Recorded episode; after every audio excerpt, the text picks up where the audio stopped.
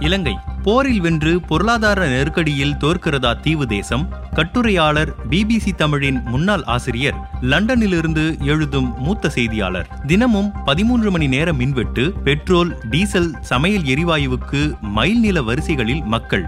பத்திரிகை காகித தட்டுப்பாட்டால் பத்திரிகைகள் டிஜிட்டலுக்கு மாறுவது சாதாரண பேப்பர் தட்டுப்பாட்டால் பள்ளி பரீட்சைகள் ஒத்திவைப்பு. உணவுப் பொருட்களின் விலை தாறுமாறாக ஏறும் அவலம். ராபர்ட் முகாபேயின் ஆட்சியின் இறுதி நாட்களில் ஜிம்பாவேவின் பொருளாதார நெருக்கடியை சமீப ஆண்டுகளாக வெனிசுலாவில் உலகம் கண்ட பொருளாதார வீழ்ச்சியை இரண்டாயிரத்து பத்திற்கு பின் கிரீஸ் கண்ட பொருளாதார நெருக்கடியை இப்போது இலங்கை சந்தித்து வருகிறது.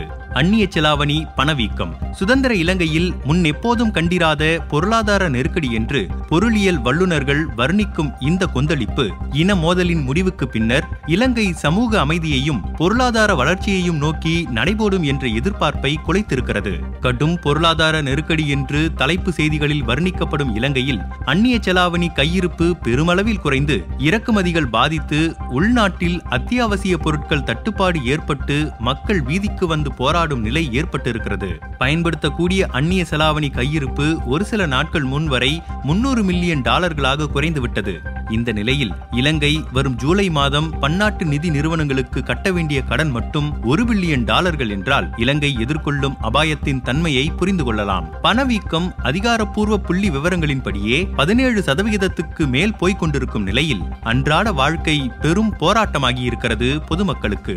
அரிசி பால் மாவு சர்க்கரை சமையல் எரிவாயு எண்ணெய் என்ற எல்லா உணவுப் பொருட்களுக்கும் தட்டுப்பாடு ஏற்பட்டுள்ள நிலையில் தெருக்களில் மக்களின் கோபம் வெடித்திருக்கிறது. உண்மை காரணங்கள் பிரச்சனையின் உடனடி காரணங்களாக இரண்டாயிரத்து பத்தொன்பது அதிபர் தேர்தலில் வெல்ல கோத்தபய ராஜபக்சே அளித்த பின்னர் நிறைவேற்றிய வரி குறைப்பு வாக்குறுதிகள்தான் என்று சொல்லப்பட்டாலும் உண்மையான காரணங்கள் இன்னும் ஆழமானவை. விடுதலை புலிகள் இரண்டாயிரத்து ஒன்பதில் ராணுவ ரீதியாக தோற்கடிக்கப்பட்ட பின் இலங்கையின் பொருளாதாரம் போரின் தாக்கத்திலிருந்து மீண்டு பொருளாதார வளர்ச்சியை காணத் தொடங்கியதென்னவோ உண்மைதான். போரின் இறுதி ஆண்டுகளிலேயே போரினால் ஏற்பட்ட பொருளாதார மந்த நிலையிலிருந்து வெளியே வர ராஜபக்சே அரசு பன்னாட்டு நாணய நிதியத்திடம் கடன் வாங்கியது. போர் முடிந்த இரண்டாயிரத்து ஒன்பதிலிருந்து ஒரு சில ஆண்டுகள் இலங்கையின் பொருளாதாரம் ஆண்டுக்கு எட்டு முதல் ஒன்பது சதவிகிதம் அளவுக்கு வளர்ந்து இலங்கை மக்களின் வாழ்க்கை தரத்தை ஓரளவு உயர்த்தியது. காணல் திட்டங்களும் சீன கடனும். ஆனால் சீனாவை போல பெரும் கட்டமைப்பு திட்டங்கள் மூலம் பொருளாதார வளர்ச்சியை துரிதப்படுத்தலாம் என்று மஹிந்த ராஜபக்சே கணக்கு போட்டார். தன் சொந்த மாவட்டமான அம்பாந்தோட்டையில் இலங்கையின் இரண்டாவது பெரிய துறைமுகம் மாத்தலையில் இலங்கையின் இரண்டாவது சர்வதேச விமான நிலையம் அம்பாந்தோட்டையில் தன் பெயரில் சர்வதேச கிரிக்கெட் அரங்கம் கொழும்பு துறைமுக நகர் திட்டம் என்று பல மெகா திட்டங்கள் போட்ட ராஜபக்சே இந்த திட்டங்கள் வணிக ரீதியாக லாபம் தருமா என்று சரியாக பரிசீலிக்கவில்லை. கடன் தர பன்னாட்டு நிறுவனங்கள் மறுத்த நிலையில் இதே போன்ற பல வணிக ரீதியான சிக்கலான திட்டங்களுக்கு உலகின் வேறு பல நாடுகளில் கடன் தந்த சீனா இலங்கைக்கும் கடன் தர முன்வந்தது. அதுவும் அதிக வட்டியுடன். ஆனால் அம்பாந்தோட்டை துறைமுக திட்டம் எதிர்பார்த்தபடியே எந்த லாபத்தையும் தராத நிலையில் அந்த துறைமுகத்தையே நிர்வகிக்கும் பொறுப்பை சீன கம்பெனியிடம் தாரை வார்க்கும் நிலைக்கு தள்ளப்பட்டது இலங்கை.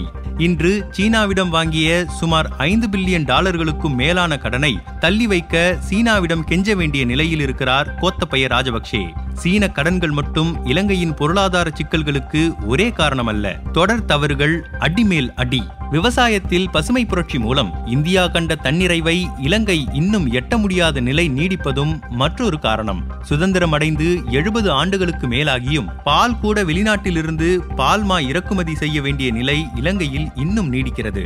சொல்லப்போனால் இலங்கையின் அந்நிய செலாவணி வருவாயில் முக்கிய பங்கு வகிக்கும் இரு விவசாயம் சார்ந்த பொருட்கள் தோட்ட தொழில் உற்பத்தி பொருட்களான தேயிலை ரப்பர் ஆகியவைதான். இரண்டாயிரத்தி பதிமூன்று பதினான்காம் ஆண்டுகளில் ஏற்பட்ட பொருட்கள் சந்தை விலை வீழ்ச்சியில் இந்த வருவாயும் பாதிக்கப்பட்டது.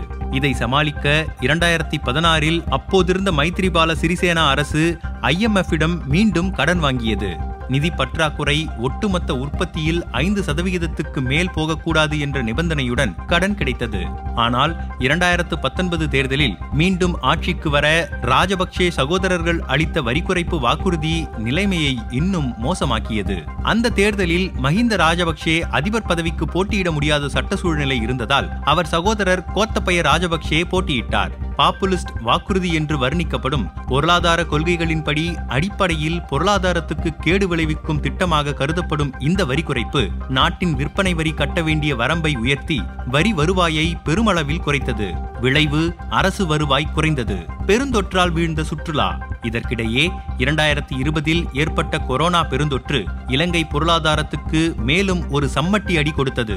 இலங்கையின் மற்றொரு அந்நிய செலாவணி ஈட்டும் பெரிய துறையான சுற்றுலாத்துறை கொரோனாவின் தாக்கத்தால் சர்வதேச விமான போக்குவரத்து நிறுத்தப்பட்டதை அடுத்து பெரும் தேக்கத்தை சந்தித்தது. வருவாயும் குறைந்து கடன் தொல்லையும் அதிகமான நிலையில் டாலர் கையிருப்பு ஏறக்குறைய அடிமட்டத்தை தொட இறக்குமதி கட்டுப்பாட்டில் இறங்கினார் கோத்தபய ராஜபக்சே இறக்குமதி கட்டுப்பாட்டு நடவடிக்கைகளில் மிக மோசமான நடவடிக்கை என்று கருதப்படுவது விவசாயிகளுக்கு தேவைப்படும் ரசாயன உர இறக்குமதிகளை தடை செய்ததுதான். இலங்கையின் விவசாயத்துக்கு தேவைப்படும் ரசாயன உரங்களுக்கு இலங்கை பெரும்பாலும் இறக்குமதிகளையே சார்ந்திருக்கிறது. ஆண்டுக்கு சுமார் இருநூற்று அறுபது மில்லியன் டாலர்கள் செலவு பிடிக்கும் இந்த ரசாயன உர இறக்குமதிகளை கடந்த ஆண்டு கோத்தபய ராஜபக்சே அரசு தடை செய்தது. இலங்கை இனி இயற்கை விவசாயத்தில் ஈடுபடும் என்றும் அறிவித்தது. எந்தவித முன்னேற்பாடும் செய்யப்படாத இந்த துக்ளக்தனமான அறிவிப்பால் விவசாயம் பாதிக்கப்பட்டு விவசாய உற்பத்தியும் வீழ்ந்தது. இப்போது அரிசிக்காக பர்மா இந்தியா என்று வெளிநாடுகளிடம் கையேந்த வேண்டிய நிலைக்கு இலங்கை வந்திருக்கிறது. பொருளாதார ரீதியில் தொடர்ச்சியான பல தவறான நடவடிக்கைகள் அரசியல் ரீதியில் வெறும் பெரும்பான்மை இனவாதம்